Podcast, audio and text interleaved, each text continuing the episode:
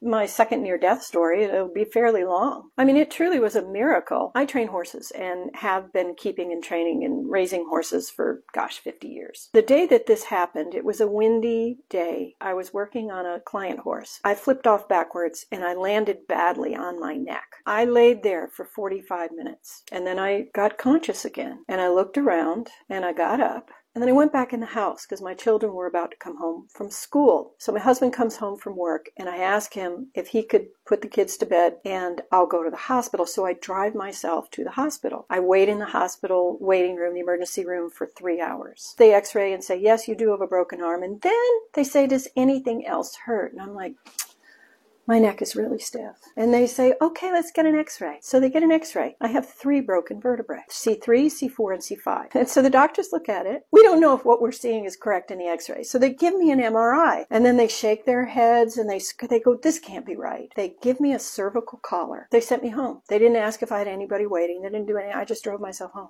Stay tuned for part two. Short Cast Club